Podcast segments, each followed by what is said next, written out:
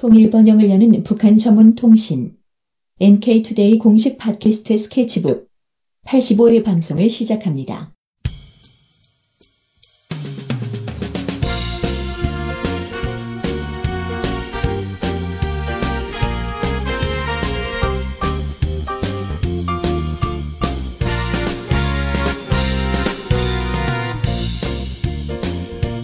안녕하세요 이동 기자입니다. 안녕하세요 문경환 기자입니다. 네 지난 시간까지 그 개성공단 사람들 책 가지고 예. 이야기를 했었는데 저희가 그 기사를 올리고 나니까 그 의견이 있으셨어요 몇 분께서 의견이 있으셨- 있으셨는데 네. 아, 개성공단 거기 우리가 아무리 잘해봤자 그냥 거기 있는 그 월급이나 이런 것들 다 그냥 북한 당국이 다 가져가는 거 아니냐. 어, 거기서 실제 일하는 사람 받는 거 없는 거 아니냐 이런 식으로 얘기하시는 분들이 계시더라고요. 네. 그래서 아, 이 그리고 뭐 계속 퍼주기 대 뭐네 이런 얘기 뭐 아니다라고 말씀드리긴 했지만 이 부분과 관련해서 약간 정리하는 게 필요하겠다 이런 좀 생각이 들어서 한번 준비를 해봤습니다. 아 오늘 또 그럼 개성공단 얘기군요. 네. 아책 정말. 얘기 책 얘기는 아닙니다. 책 얘기는 아닌데 아무튼 네. 개성공단 얘기를 좀 하게 됐네요. 아 그 이 개성공단과 관련해서 그런 얘기가 계속 나왔어요 사실 네. 이전부터. 네. 개성공단에서 뭐 월급이 뭐 얼마네 얼마네 아무리 얘기해도 결국은 그 북한 정부가 다 가져가는 거 아니냐. 네. 그리고 이건 개성공단뿐만 아니라 해외 파견 노동자들도 마찬가지다라고 얘기를 하던단 말이에요. 네. 뭐 해외에 뭐 러시아나 중국이나 이런데 파견 나가는 북한 노동자들이 많은데 그 정부에서 다 월급 갈취해 간다. 그 사람들은 그렇죠. 그냥 완전히 그 노예다. 뭐 이런 그래서 뭐 노동. 착취 당하고 있다라든지 네. 그래서 인권 네, 제소하겠다든지 이런 얘기들 막 있었죠. 예. 그래서 그 부분을 한번 깔끔하게 정리하는 게 중요하긴 할 것 같습니다. 네. 그래서 그 결론이 뭔가요? 결론이요? 어, 결론만 이, 뭐 미리 말씀드린다면 아 그럼 재미없겠다. 어. 처음부터 얘기합시다. 네 알겠습니다. 결론만 듣고 방송 끊어버릴 것 같아 사람들이. 그러지 말아 주십시오. 그 계속 언급됐던 김진양 교수님 같 김진양 교수님의 말씀을 좀 아니, 인용하면 그 이분 얘기를 다시 한번 좀 네. 해야 될 것 같아요. 그 우리가 김지장 교수 얘기를 계속 하고 있잖아요. 개성공단 네. 얘기하면서 원래 개성공단에서 무슨 일을 하던 예, 분이길래 이분이 이제 원래는 참여정부 시기에는 그 비서관으로 있으면서 남북 관계라든지 이런 것들 아, 청와대. 네, 청와대 예. 있으면서 남북 관계나 이런 것들을 하셨던 분인데 2008년부터 개성공단 관리위원회에서 기업 지원 부장을 하셨어요. 네. 그러니까 아예 개성공단에 들어가서 계속 북측 사람들과 만났던 거죠. 음, 그러다 보니까 개성공단의 현실이라든지 개성공단에서 일하는 노동자의 생활이라든지 거기서 나오는 간부들의 생각이라든지 이런 것들에 음. 대해서 좀 많은 많이 들어보신 거죠. 직접 네. 보시기도 하고 어. 그래서 많은 이해가 있으신 분이고 그래서 사실 우리나라에서 개성공단과 관련해서 가장 전문가 라고 해도 과언이 아니지 않겠는가 음. 이런 이제 생각이 드는 예, 그런 그럼 분이시죠. 뭐 이제 믿고 들어볼 수 네. 있겠네요. 이- 특이한 게 그 노무현 정부 시기에 청와대에서 일을 했고 이명박 정부 시기에는 개성관리위원회 여기도 이제 그 사실상 공무원 아닙니까? 네. 정부 기관인 네. 거잖아요. 어, 예, 두 정부에서 계속 일을 했던 그런 분이군요. 네. 그래서 분위기가 달라졌 어떻게 달라졌는지 이런 것들 책을 보시면 더 자세하시 아, 자세히 보실 네. 수 있을 것 같고 자, 아무튼 뭐 어, 이제 네. 오늘 믿고 들어볼 수 있는 사람이다. 네. 그래서 이분이 뭐라고 했냐면 제가 물어봤어요. 여쭤봤습니다. 개성공단 임금이 어떻게 되는가? 그랬더니 네. 개성공단의 임금은 기본급이 약 70달러 정도가 되고 네. 연장 근무, 야간 근무, 특근 이런 것들을 다 모두 추가 비용 다 지불을 하는데 이런 것들 다 합쳐서 약 130에서 150달러 가량 될 것이다. 이렇게 음. 밝혀, 밝혔습니다. 네. 이 150, 130에서 150달러가 어떻게 돼- 어떻게 이제 노동자들 지급이 되느냐 하면 사회문화 시책금, 뭐 무상교육이라든지 무상의료라든지 뭐 그 외에 사회주의 국가 시책, 경비 이런 것들이 이제 기본적으로 들어가는데 여기서 약 30%를 공제하고 나머지 70%의 금액을 근로자들이 가져간다. 어, 이렇게 얘기를 하시더라고요. 아, 그러니까 실제 이제 월급이 130에서 150달러 정도 되는데 그 중에서 국가에서 30%를 공제한다는 거죠. 네. 그리고 이 30% 공제 명부, 명목은 무상교육, 무상의료 같은 이제 사회주의 국가 시책 경비에 네. 따라서 가져가는 이게 일종의 이제 뭐 세금 같은 그런 개념인가 보네요. 뭐 저희로 치면 약간 그렇게 느껴질 수 있을 것 같은데 세금이나 뭐 이제 사대 보험 네. 뭐 그런 개념으로 그렇죠. 이제 가져가는 그런 거다. 뭐 북한 같은 경우 공식적으로는 세금이 없다 이렇게 얘기를 네, 하니까 그렇죠. 음. 딱그 세금이다 이렇게 명목을 그렇게 얘기하기는 좀 어렵긴 한데 우리로 치면 그거와 비슷하다 이렇게 얘기를 하면 될 것 같습니다. 특히 예. 이제 북유럽이나 이런 데 같은 경우에는 거기도 30% 이상 제가 알기로는 세금을 미리 걷어가는 걸 알고 있거든요. 아, 그 이제 뭐 복지국가들. 네, 그렇죠. 네. 뭐 그런 것과 비슷하지 않는가 뭐 음. 이렇게 생각하시면 좀 더 이해하기 편할 것 같습니다. 네. 어쨌든 70%의 금액을 이제 고- 근로, 근로자들이 가져가게 되는데 어, 그런 질문 한 분이 계셨어요. 이 사람들이 특근이나 야근이나 이런 것들을 그냥 돈, 돈 준다고 하면 안 한다 이렇게 저희가 얘기를 했더니 그거는 그렇게 해봤자 돈을 안 주기 때문 아니냐. 음, 실제로는 돈안 예. 주는 거다. 예, 어, 정해져 있기 때문에 그렇게 안 하는 거 아니냐 이렇게 얘기하는 분 계- 계셨는데 네. 김지한 교수에 따르면 어떻게 얘기를 하냐면 돈을 지급할 때 그러니까 월급을 줄 때 북한의 근로자들은 한 달간 개인들이 일한 통계 그러니까 며칠을 일했는지 네. 그 일한 날에 뭐 노동 시간 몇 시간이었는지 그리고 초과 노동을 몇 시간 했는지 이런 것들 다 적는데요. 그래서 총 노동 시간을 적고 초, 초과 수당을 받을 수 있는 노동 시간을 적고 네. 뭐 이런 것들을 다 이제 통계를 내 가지고 제출한다는 겁니다. 음. 제- 그 직접 보고 서명을 한다는 겁니다. 네. 그래서 연장 근로든 야근이든 초과 수당은 모두 계산이 이루어진다는 겁니다. 음. 그, 기- 그 계산 하에서 일정 부분을 이제 사회문화 시책금으로 떼가는 것이기 때문에 나머지 돈은 다 받는 거죠. 아, 그러면 사실상 그 초과 근로수당을 받는 거잖아요. 그렇죠. 받게 되는 거죠. 네. 한마디로 초과 수- 근로수당을 받는다. 이렇게 음. 어, 결론을 낼수 있습니다. 그, 그, 앞, 못, 안 받는다라고 얘기한 사람은 뭘 알고 하는 얘기예요? 그냥 찍어서 하는 얘기예요, 도대체. 어, 글쎄요. 잘 모르겠습니다. 그 사람들은 무슨 아무 근거 없이 그냥 못 받는다 이렇게 얘기하고 있는 거 아닙니까? 그 그렇게 얘기를 한 꼴이 되는데 네. 그 진짜 몰라서 그렇게 얘기를 한 건지 알아서 그렇게 얘기한 건지는 잘 모르겠어요. 예. 어쨌든 그 옆에서 직접 옆에서 봤던 김진환 교수는 그렇게 초과 수당을 가져간다, 사실상 음. 가져간다 이렇게 이야기를 하셨습니다. 예. 그리고 이제 70%를 준다고 했는데 이 근로자들에게 주어진 70%의 대부분은 상품 공급권으로 주어진다고 해요. 음, 일종의 이제 배급표 같은 네, 거죠. 그렇죠. 네. 그 김지한 교수에 따르면 상품권에는 쌀, 각종 부식, 그다음에 한 달여간의 각주, 가족들 식자재 네. 이런 것들이 가장 많고 네. 신발이라든지 뭐 치약 칫솔이라든지 이런 음. 일상 소비재 생활용품을 공급받을 수 있는 고- 상품 공급권도 있다. 아, 그런 것도 있고. 네, 그리고 음. 기호식품과 같은 예, 뭐 예를 들면 술이라든지 네. 뭐 이런 것들을 받을 수 있는 공급권도 있다. 이렇게 아. 얘기를 했습니다. 그러니까 사람들이 많이 사용하는 것들은 대부분 그 배급표가 있는 거네요. 네. 그걸 받아가지고 그걸 이제 가져가서 물품으로 실제 바꾸는 네. 그런 식인 거군요. 네. 네.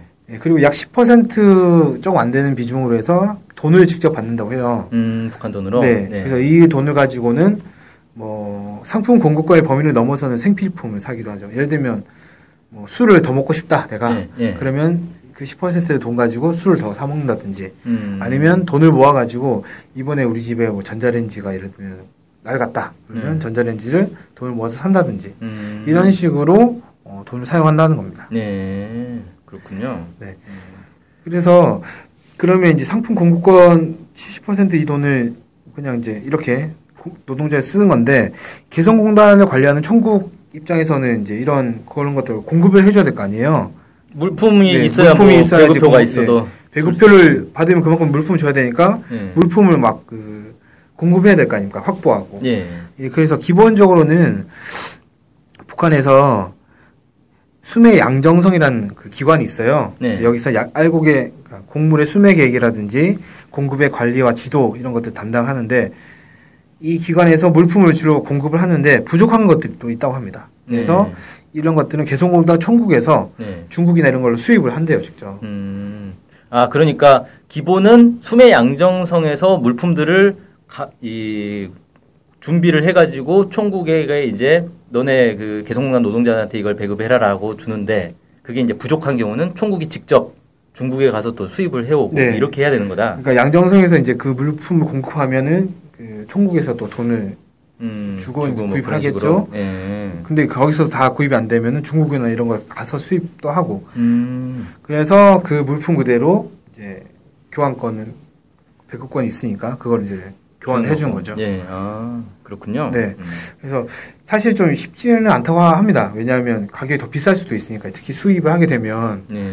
어, 얻는 돈보다 더 많은 돈을 쓸 수도 있잖아요. 그렇죠. 그런 것들에 대해서 있어서 일이 간단치 는 않다고 해요. 음. 그 원래 뭐 모든 일이 세상 일이 간단한 건 없죠. 맞습니다. 네. 북한 노동자들 같은 경우에는 또 임금 관- 관련해서 지난번에 말씀드린 적이 있었는데 국가가 부여한 그 업무에 따라서 직장에 파견된다. 아, 내가 그, 노- 그 회사에 취업이 돼서 내가 그 회사에 돈을 받고 일한다 이게 아니라 음. 어, 총국에 나는 배정이 됐고 거기서 파견 받아서 가는 거다 음. 이렇게 생각을 하기 때문에 어, 국가에서 생활비를 받고 일한다 이런 개념이 더 강하다고 합니다. 네. 아, 임금 받는 게 아니라. 음. 그러니까 돈 벌러 기업에 취직하는 게 네. 아니라 국가에서 너 이 일 해라. 네. 어, 그리고 우리가 너네 생활은 보장해주겠다. 네. 뭐 이런. 뭐 네. 그런 거죠. 음. 그래서 이 구체적 사례도 있다는데요. 예전에 그 개성공단에서 모 기업이 2년 동안 치- 임금을 체불한 적이 있었대요. 헐 이거 상- 2년이면 완전 상당히 긴 기간이고 악덕 기업인데 이거? 사실은 이제 말도 안 되는 거죠. 이렇게 하면 안 되는 거죠. 이 정도면 당연히 그 한국에서는 뭐 파업 나오고 뭐 그렇죠. 노동부에 제소하고 난리 났을 것 같은데 한국 같았으면 지금 이제 안타까운 얘기지만 뭐 고공농성 한다든지 상당히 좀 안. 좋은 일이 벌어졌을 것 같은데 네. 어, 그 기업 근- 근로자들은 2년 동안 사실 임금을 못 받은 거 아닙니까? 예. 체불을 했으면. 예. 근데 어떠한 불만도 없이 일을 했다고 해요. 어, 왜, 이 왜냐하면 공장에서 일하고 있는 노동자들은 그 총국에서 네. 생활비를 주고 있었기 때문에 아, 문제 기업이 임금을 안 줬지만 총국에서 나 다른 데서 음. 받아가지고 뭐 아까 말씀드렸던 그 상품권 준다든지 아, 그러면 이게- 됐다는 거죠. 그러면 원래 이 기업에서 노동자들한테 임금을 직접 주는 게 아니라 그걸 이 개성공단 그 뭐 총국 네. 총국으로 임금을 주면 총국에서 노동자들한테 임금을 주는 이런 네 시스템이 그렇게 된 것 같습니다. 아 그러니까 이 노동자들 입장에서는 2년간 임금을 체불했는지 안 했는지를 몰라 버리는 거네요. 뭐 알았다 하더라도 별 상관이 없었겠죠. 네. 몰랐 몰랐을 가능성도 음. 있겠지만 총국이 고생을 하네. 진짜 총국이 좀 일이 쉽지가 않네요.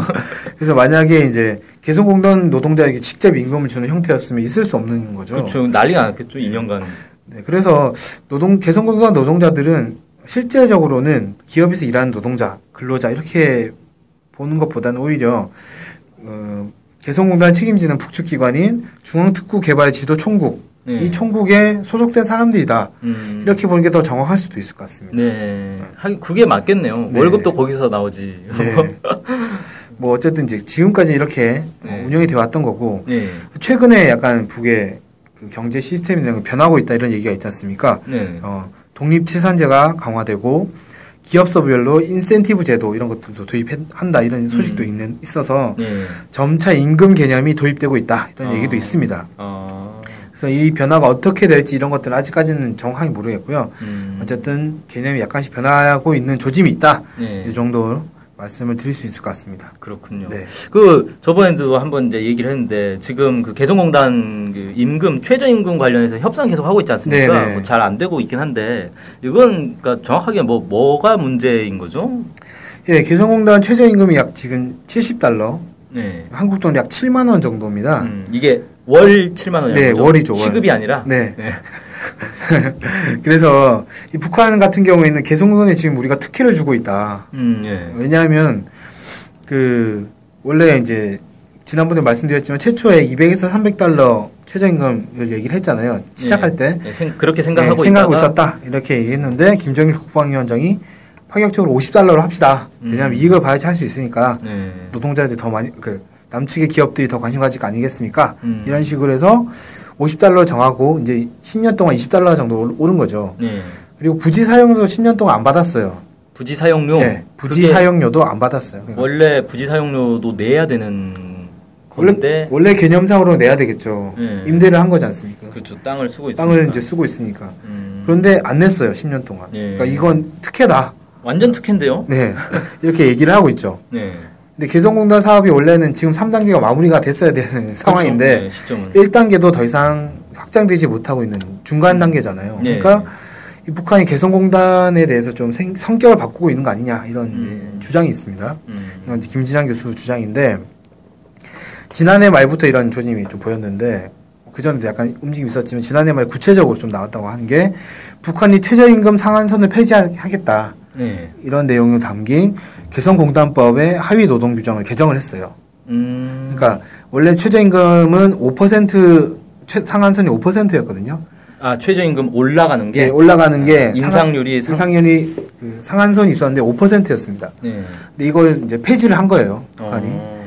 예, 그래서 이런 걸 왜 폐지를 했느냐? 어, 김진환 교수는 개성공단의 본질적인 성격을 남북이 공동으로 운영하는 공단에서 북측 지역에서 북이 주도적으로 운- 운영하는 공단으로 바꾸겠다. 음. 그러니까 남북이 합의를 협의를 해가지고 좀 자꾸 좋게 좋게 만들어가는 게 아니라 음. 아 이거 우리 땅이 우리 거니까 우리가 주도하겠다 이런 식으로 마음을 바꾼 거 아니냐. 어, 왜 그럴까요? 이게 이제 말씀드렸듯이 이미 3단계가 끝나야 되는데 1단계에서 음. 지지부진하고 있으니까 좀 아, 이제 마- 그 한국 정부하고 이렇게 공동으로 운영하기에는 도저히 자기들 네. 이제 이 뜻대로 되지 않고 있으니까. 네 음. 그런 측면에서 좀 마음을 바꾼 거 아니냐 이렇게 어. 김지한 교수는 얘기를 하던데 뭐 음. 모르겠습니다 맞는지 아닌지는 근데 그렇죠. 어찌됐건 약간의 변화가 있다 이런 것들은 확실한 것 같고 음. 그 이제 최저임금 논란이 바로 이 과정에서 나온 거죠 네. 원래 상한선이 5%였는데 이번에 북한이 5.18%를 올리겠다 이렇게 통보를 한 겁니다 아, 5%에서 약간 네. 좀 늘어났네요. 5.18%좀 소심하게 하다. 한 10% 이런 것도 아니고. 근데 그런데 이거는 이제 한국 측 입장에서는 아, 협의 합의를 음. 어기게 된 거 깨진 거다 이렇게 얘기를 음. 반발하게 된 거죠. 음. 그러니까 북에서는 뭐라고 했냐면 아니 북에 지금 우리 노동자들 노- 근로자 최저임금이 한국 돈으로 7만 원인데 이거 솔직히 한국 일용직 노동자 하루 일당도 안 되는 거 아니냐. 그렇죠. 어, 눈이 이래가지고 어, 너무한 거 아니냐 이런 식으로 나왔다는 거예요. 어. 아 이거 좀 사실 약간 맞는 말인데. 예, 참. 미안 미안 미안하다는 건 잘 모르겠는데 약간 할 말이 없는 근데 이게 이제 최저임금은 5% 이상 올릴 수 없다라는 게 지금까지 이제 규정이었는데 그거를 북한이 노동 규정을 바꾼 거 아니에요? 네. 근데 이 노동 규정을 바꾸는 거는 북한의 권한인 거죠. 이게 남북이 노동 규정을 바꿀 때는 남북이 합의해야 된다 이런 게 없는 거죠. 네, 사실은 없습니다. 없고 어. 북한 권한인데 지금까지는 북한이 남측과 협의를 해가지고 한 거죠. 아 관례적으로 예, 그렇게 그렇게 했는데 이번에 이제 그런 거 없이 앞으로는 너네랑 뭐 합의하거나 뭐 이렇게 하지 않겠다 뭐 이런 느낌이 좀 네. 약간 그, 그래서 이제 김진환 교수가 북이 주도적으로 운영하는 공단을 바꾸려고 한다 음. 이렇게 이제 주장을 음, 한 건데 그렇군요. 어쨌든 예, 그동안 남북 관계가 좋았으면 아마. 어, 없었을 일일 것 같은데 결국 이제 안 좋아지다 보니까 이렇게 된 게 아닌가 이런 음. 안타까움도 들거든요.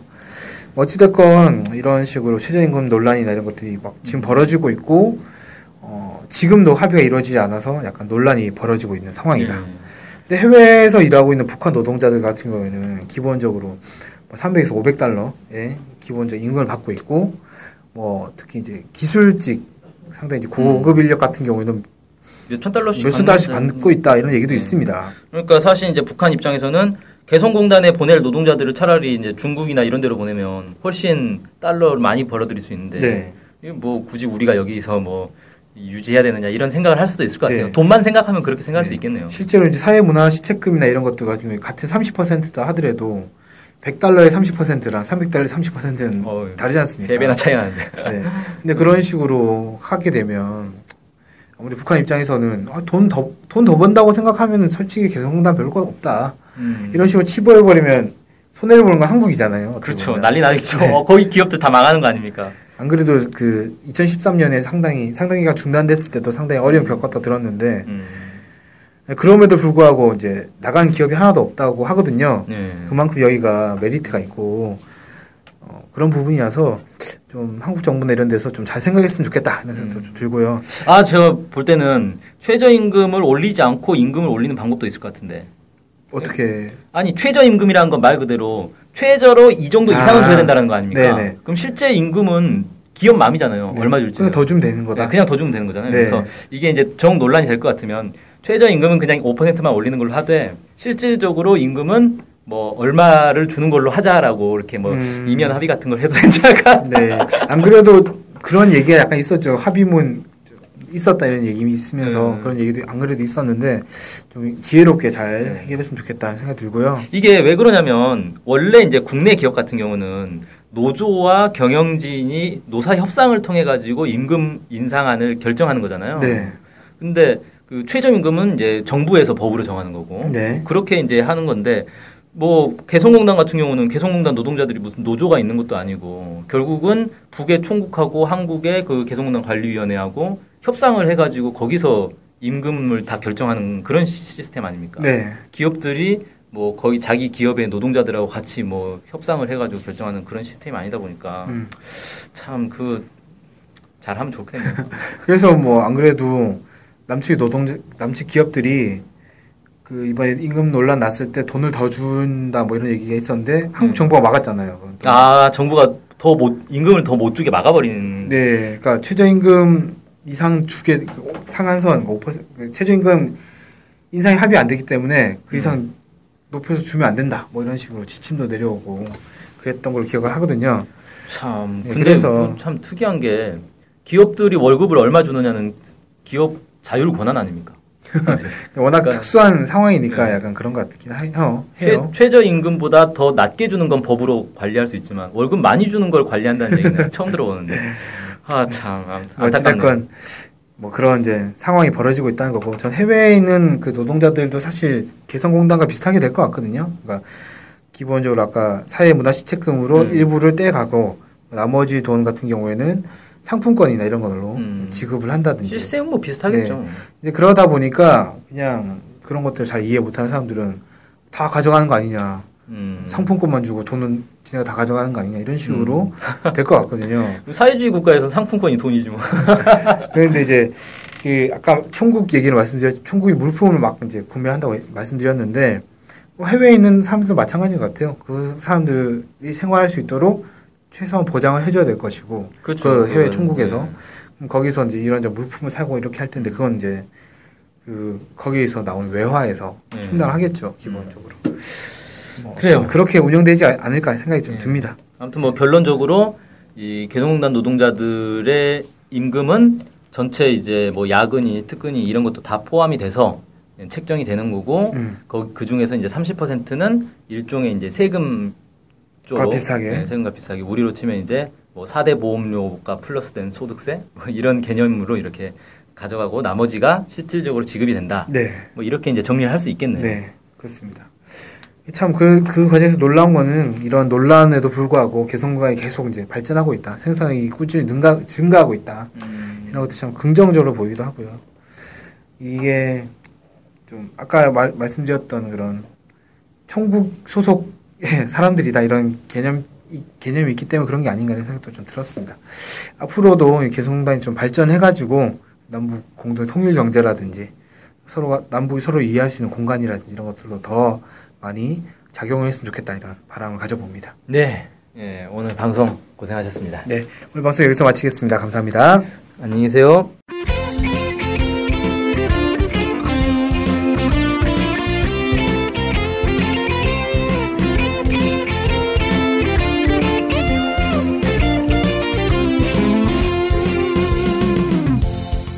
저희 NK투데이 홈페이지랑 우리 방송 스케치북이랑 외국에서도 많이 보고 듣고 하더라고요. 놀랐어요.